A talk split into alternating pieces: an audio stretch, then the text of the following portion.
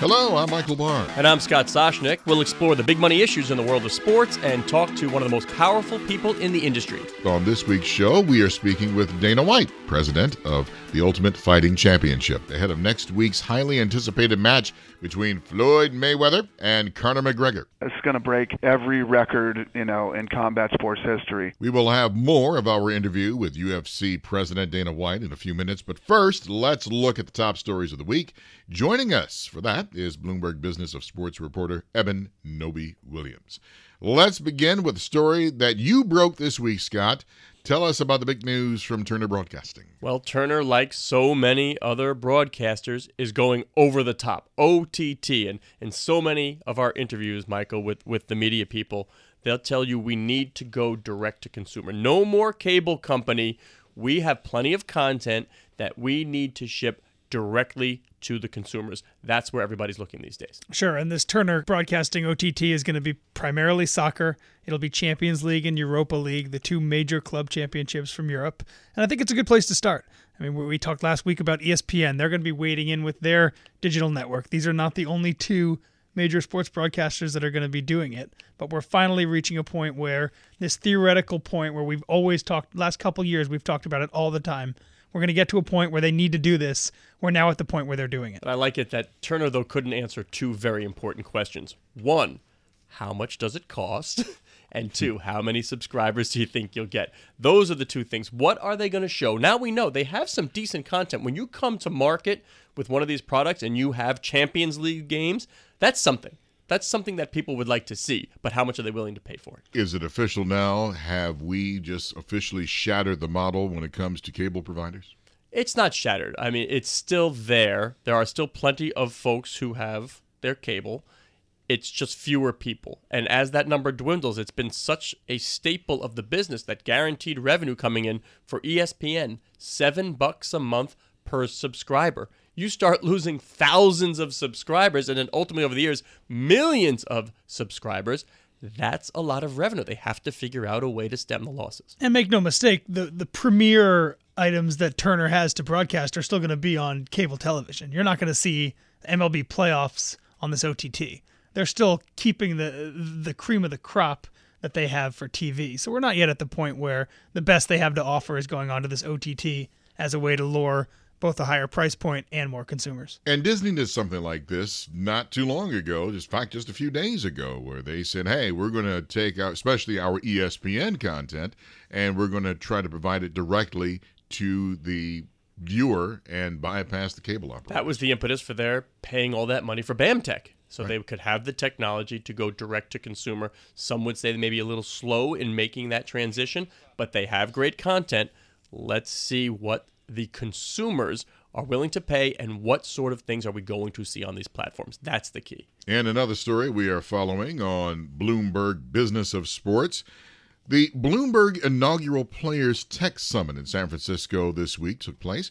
We told you all about it on last week's show when we sat down with Andre Iguodala of the Golden State Warriors. And this week we heard from his teammate and fellow champion Steph Curry about expanding the NBA brand globally. We talk about content, digital content, and things that we could do in China that can really, you know, be able to tell powerful stories and and uh, grow not only my brand, uh, you know, who I am, but uh, you know, basketball in general for you know the amount of people that are there. It's, it's definitely um, a huge, huge opportunity. Here we go. We're talking about sports athletes who have fat wallets getting into entrepreneurship and they're going to find a way to capitalize on this. Oh, they have already found a way, especially those that have big followings, big names, and superstardom around the world.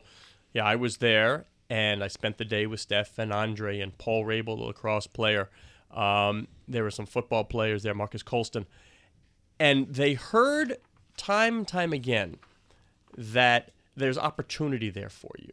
And we're here in Silicon Valley to support those opportunities. They heard many stories from many venture capitalists how I went about doing it.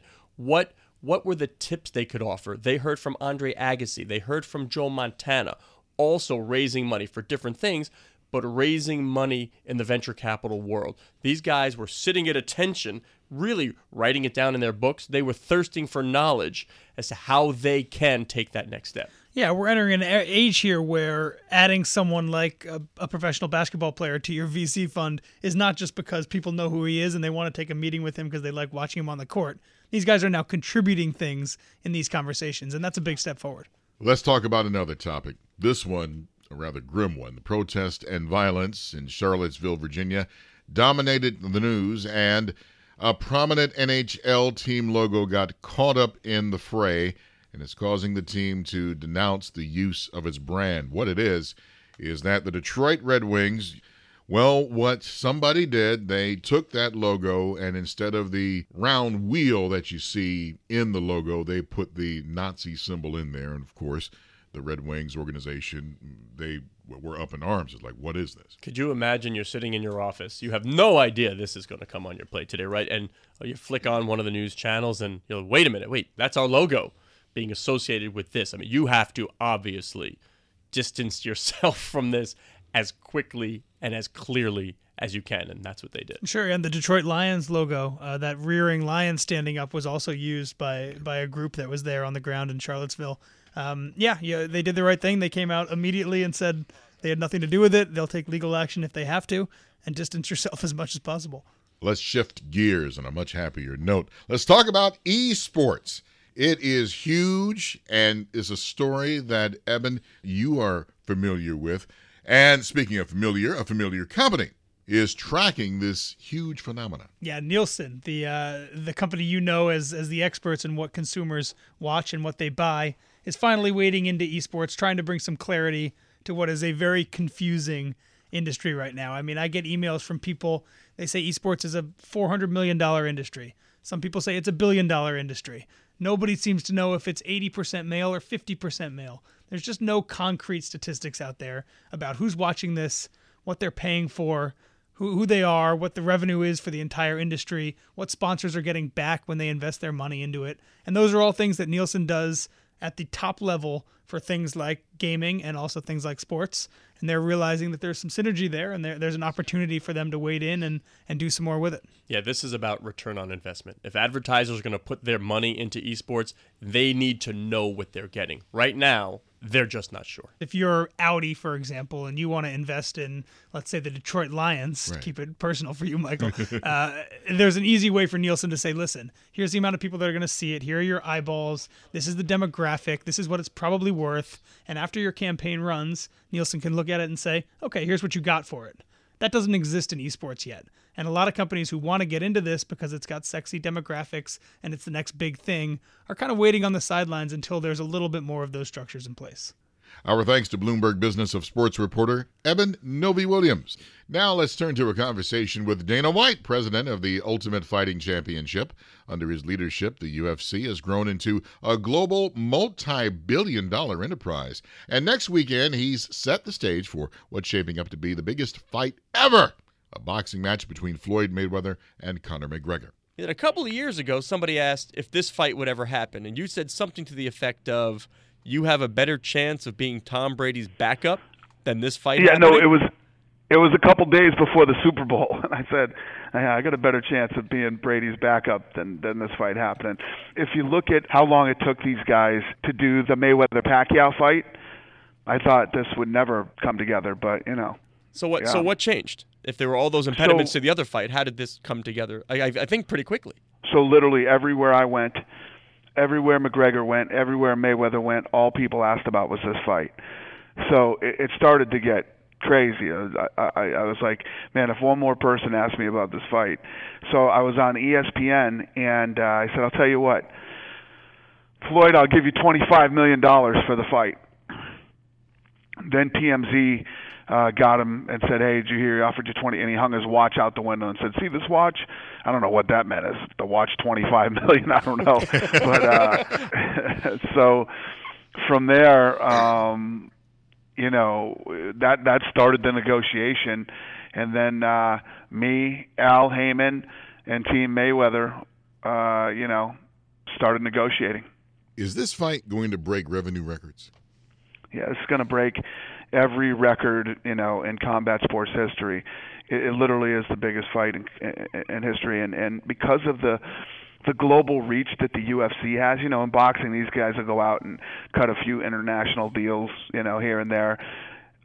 With all, with with the digital service that we have, I don't care if you're in Manhattan or on a desert island somewhere. If you can get Wi-Fi, you can watch this fight. So who gets a bigger advantage? This is better for is it better for boxing, which maybe the interest has been waning, or is it better for UFC in that maybe boxing fans and casual sports fans are going to give your sport a try?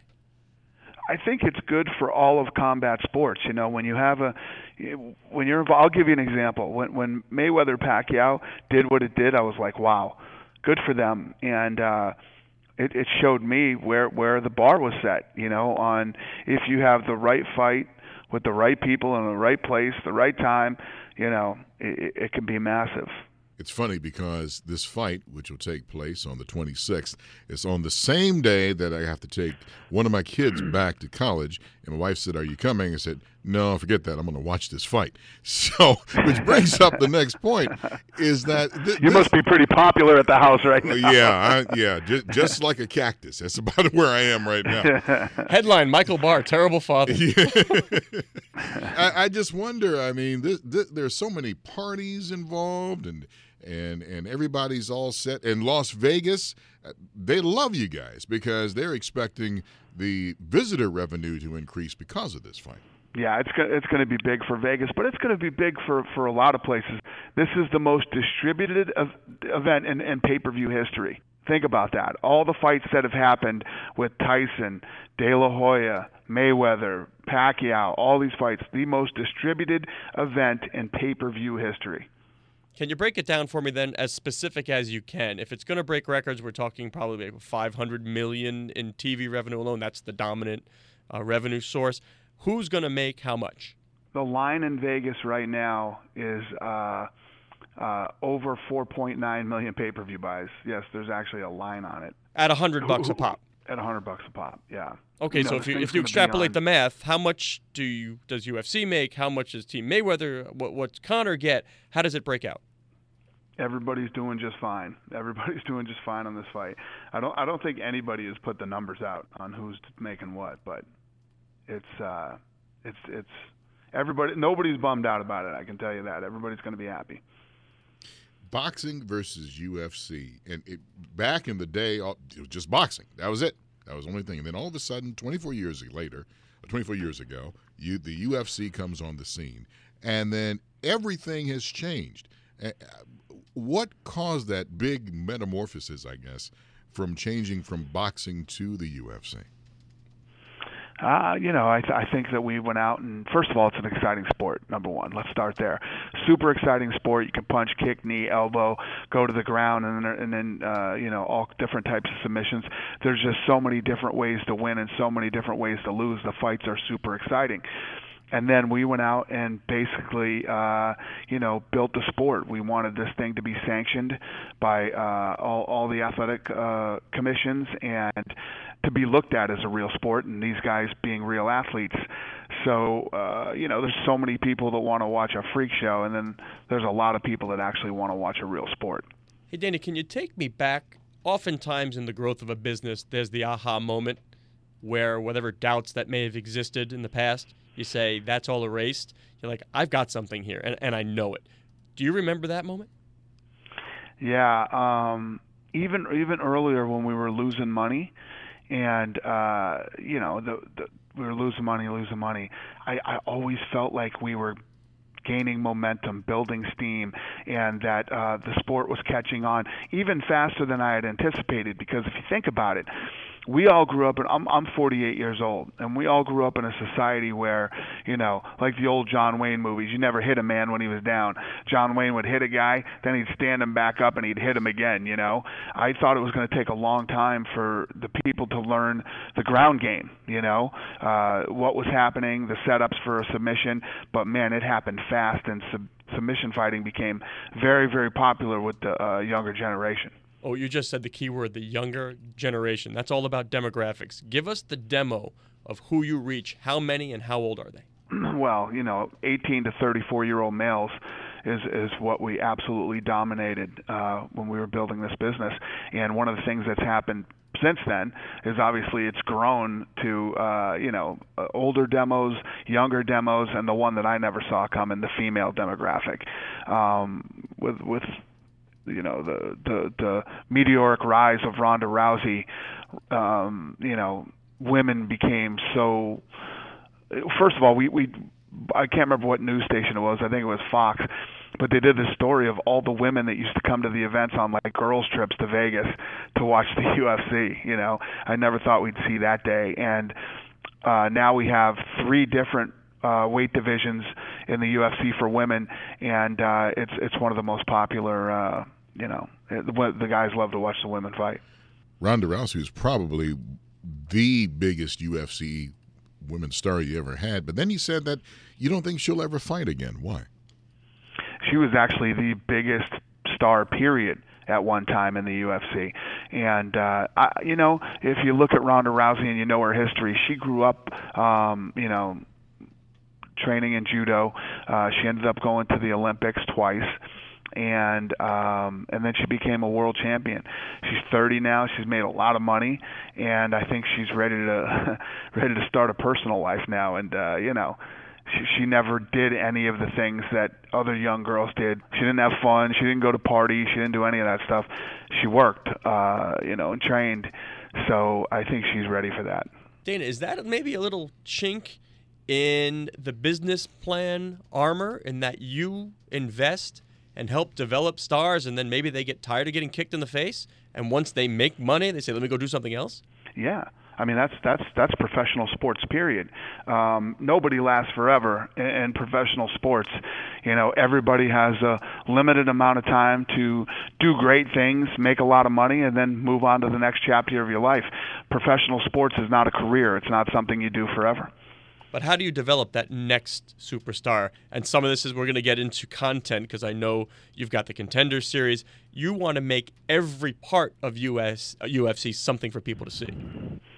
Yeah, I, I'm always trying to innovate and come up with new ideas on how people can consume our product and uh, you know the different types of fights to watch, the different ways to present them uh, to the fans and uh, I have the Contender Series, which is to find young up and coming talent. I have a show called Looking for a Fight. That's a completely different format that is focused on building young talent. And then I have the Ultimate Fighter, which is uh, you know the show the show that builds talent and that really started everything for us. We always talk about as one of the conversations at the bar or at the kitchen table, wherever. Forget $150 million. Give me a million dollars, and I would get in the ring with Ronda Rousey, blah, blah, blah, blah, blah, and then proceed to take a trip to the hospital. The, these people yeah. are, are so well trained in what they do. Uh, uh, can you take us through that? And not only that it's it's the mental preparation it takes. A lot of people said say if you give me a million dollars i'd get in there with this guy. No you wouldn't. Because before you got there the build up to it first of all you'd have to uh cut weight very few people could do that and and actually go through with it and and and you know without quitting number one. Number two all the bleed up into it the the pr that you have to do then you have to go up on the weigh-ins do the stare down and then that night you actually have to show up walk into an arena with 20,000 people and millions watching around the world on TV and go in there and fight you know somebody that you know is going to destroy you very few people would really do that for a million dollars. Danny, you make it sound like Michael Barr is not prepared when he comes and he sits, he puts his headphones on and conducts an interview with you. It's like he's not prepared for something like that. I have to yep, take off my pocket protector and get ready for this. there's so much more that goes into being a fighter. You know, the mental warfare, the the the, the training, just so many things that would break the average guy or woman that, that that thinks they would get in there for a million bucks. Yeah, there's also so many things that go into building, and and for lack of a better term, I'm going to say a sports league because that's how you're operating. You have to deliver content in an OTT world where people want it, when they want it, how they want it, on what device they want it. You seem to be building content for exactly that kind of distribution model. You're absolutely correct. Yeah, um, you know e- everything that's right now. That's what I'm battling over right now. The the con- so the contender series is killing it. It's it's it's doing incredibly well, and we're only shooting something like uh, seven or eight episodes. My thing is, I think we should we should go ten or twelve before we break and and, and you know start another season. Um, so it's yeah, these are all things I'm battling with, but the answer is yes. So we're bringing in more subscribers with the show. Um, you know, the subscribers that are there, we're offering them great content, and then once this thing is is done, and I have a season in the can, I can chop this thing up ten different ways and create ten other television shows with with the uh, with the content that I have. You kind of touched off on it earlier. The UFC, about 24 years old, and you talked about uh, some of the moments that's happened, but can we expand more on that? What are some of the biggest changes that has happened to the UFC? Oh God, there's been so many changes. I mean, if you look at where it started, it was basically supposed to be one event that put style versus style. Would karate beat kung fu? Would boxing beat wrestling? Um, type show, and it did so well that it rivaled professional boxing and the WWE at the time, so they did another one and another one and another one. But in a million years, these guys never realized that they were creating a sport. Mixed martial arts was born, which is by far the best fighting style. And Dana, can you give me a glimpse at what your international footprint looks like? Where do you go? How many people do you reach? It's probably stuff that the traditional sports leagues are jealous of yeah, we literally go everywhere. We're in over a billion homes worldwide on some form of television. And here, here's what's crazy. Think about the NFL, right? There's nothing bigger in this country than the NFL. And I don't care if people watch one football game all season, everybody watches the Super Bowl, right? And in other parts of the world, cricket is really big, and they could care less about football, right? But we're never going to care about cricket over here. The one thing that breaks through all cultural barriers, I don't care what color you are, what country you come from, or what language you speak. Fighting is in our DNA. We get it and we like it. It works everywhere. Um, if you think about the most famous athletes to ever walk the face of the earth, Tom Brady is huge. And um, people don't care about him in other countries. There's guys in other countries that we don't even know about. But everybody knows Mike Tyson. Everybody knows Muhammad Ali. Everybody knows Bruce Lee. Little kids today still know who Bruce Lee is. This guy died in the early 70s. We are fascinated as human beings by who the toughest uh, people in the world are. And fighters will always be the most famous athletes on earth. You brought up a good point, too, and that is it, when, when the sport started 24 years ago and so many things changed that people didn't realize hey, this could be a sport and now this thing has is just exploded. And what is the future for UFC? We're going to continue to go into countries we haven't been in. We're going to continue to go back to countries we have been in, and uh, you know we're going to continue to grow and, and adapt to uh, technology and all the different things that are going on with OTT and whatever's next. Because when you think about it, for for what the future is. My kids, I got I got a 12 year old, a 15, and a 16 year old, and all they do 24/7 is on their phones. Everything is on their phones. It's how they communicate. It's how they watch, you know, anything that they're interested in. It's how they get their news and information. Everything is off the phone. And if you look at our content, you know, the the best knockout, the best submission, some highlights of the fight. What what's be- you, you're gonna sit there and watch Pirates of the Caribbean on your phone? Uh, no, you, you our stuff is perfect for uh, all this new technology. All right, so now you've told us that the kids are watching, they're getting this content. You can cut it up, you can sell clips, you can sell highlights. As luck would have it for Dana White, your agreement, your broadcast agreement, is coming due you are about the only major property that the traditional broadcasters and maybe some of the non-traditionals will have access to for oh what are we with 20 probably five six seven years you are sitting in a very good position how do you approach this negotiation yeah, I feel I feel pretty good about it. Um, and uh, you know, like I said, we fit perfect perfectly with all the new technology. And what's funny is when my deal, when I got my deal, you know, you're talking to the, you know, all the cable networks or you know CBS, ABC, you know, Fox. The list goes on and on. But now, you know, you have Facebook, you have Amazon, um, you have YouTube, you have uh, you know all these different you know the game has changed in the last seven years. So uh, this negotiation is going to be interesting, and obviously my new partner is Ari Emanuel, and uh, who better to be going into this type of a deal with anybody other than Ari Emanuel? Well, how about his partner? I was hanging out with Patrick Whitesell earlier this week at the Players Technology Summit in San Francisco with Steph Curry and Andre Iguodala. We talked a little Yep. UFC. Would you prefer sort of a joint bid with a traditional, non-traditional? It sounds as if you don't want to give away, or you'd like to at least capitalize these new guys on the block who reach the kids your future that you're talking about. Absolutely. Listen, uh, as we sit down and we start listening to the type of offers that come in, you know, we have to you have to really think forget about the money, okay? T- take money right out of the equation. You have to think about what's going to be best for this business over the next however many years that we sign a deal. How do we reach more people? How do we build stars?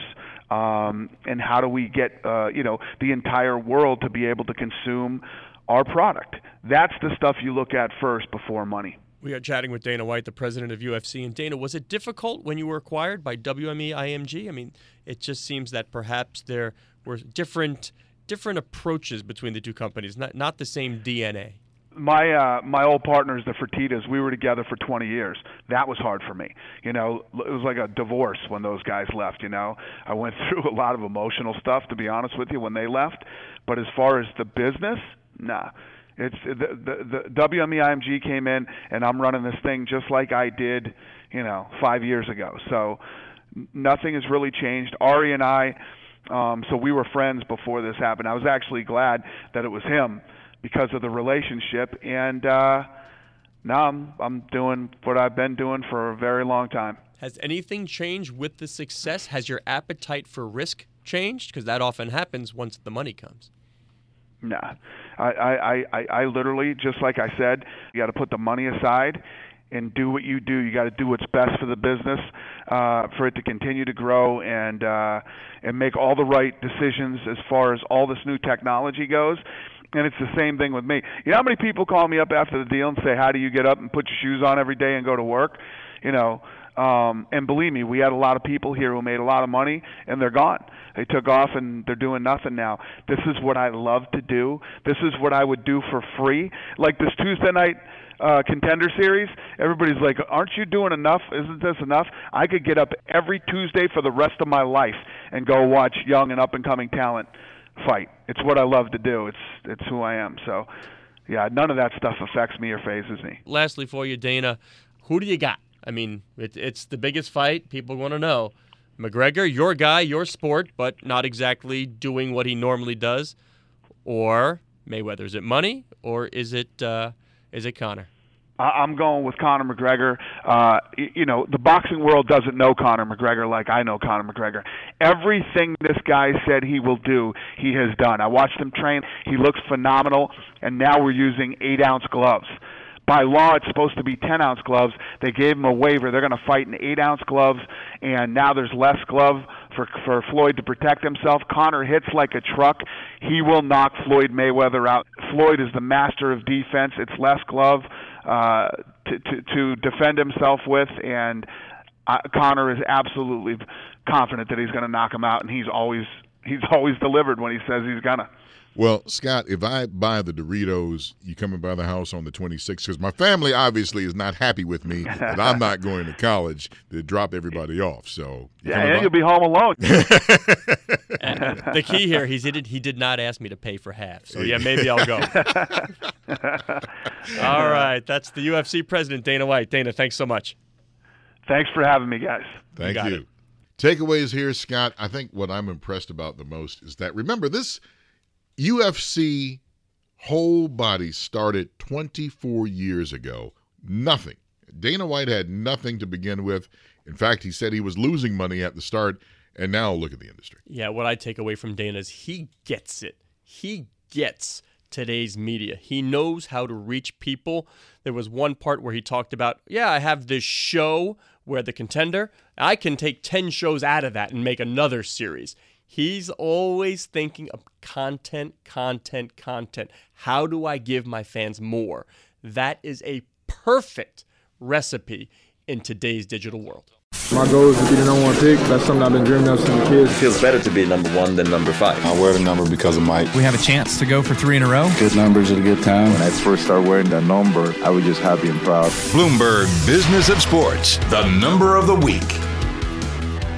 And Michael, our number this week, number of the week, 500 million. Do you know what I'm referring to? Your bank account. Almost. Okay. but I am talking about Dana White's bank account, Ari Emanuel's bank account, Floyd Mayweather's bank account. They are targeting about $500 million in pay per view sales, which would do away with Mayweather and Pacquiao. That would push that into the background. They are looking at, at $100 buys, almost 5 million buys at 100 per. That is impressive. Now, Las Vegas is not hurting for visitors, but they definitely expect their visitors' number to rise. It, it, this fight, it, I can't think of another fight this huge. I mean, uh, unless you go back to like the Thrilla and Manila fights with the Frazier Ali fights. But I, even then, still, I, I don't think the marketing compared to this uh, I'm not sure they can compete. The real success here is you've got your boxing fan, you've got your MMA fan. What this has managed to do, it's kind of like the Super Bowl. It's drawn the casual sports fan in. Your mother-in-law knows this fight is happening, and she is not a boxing fan.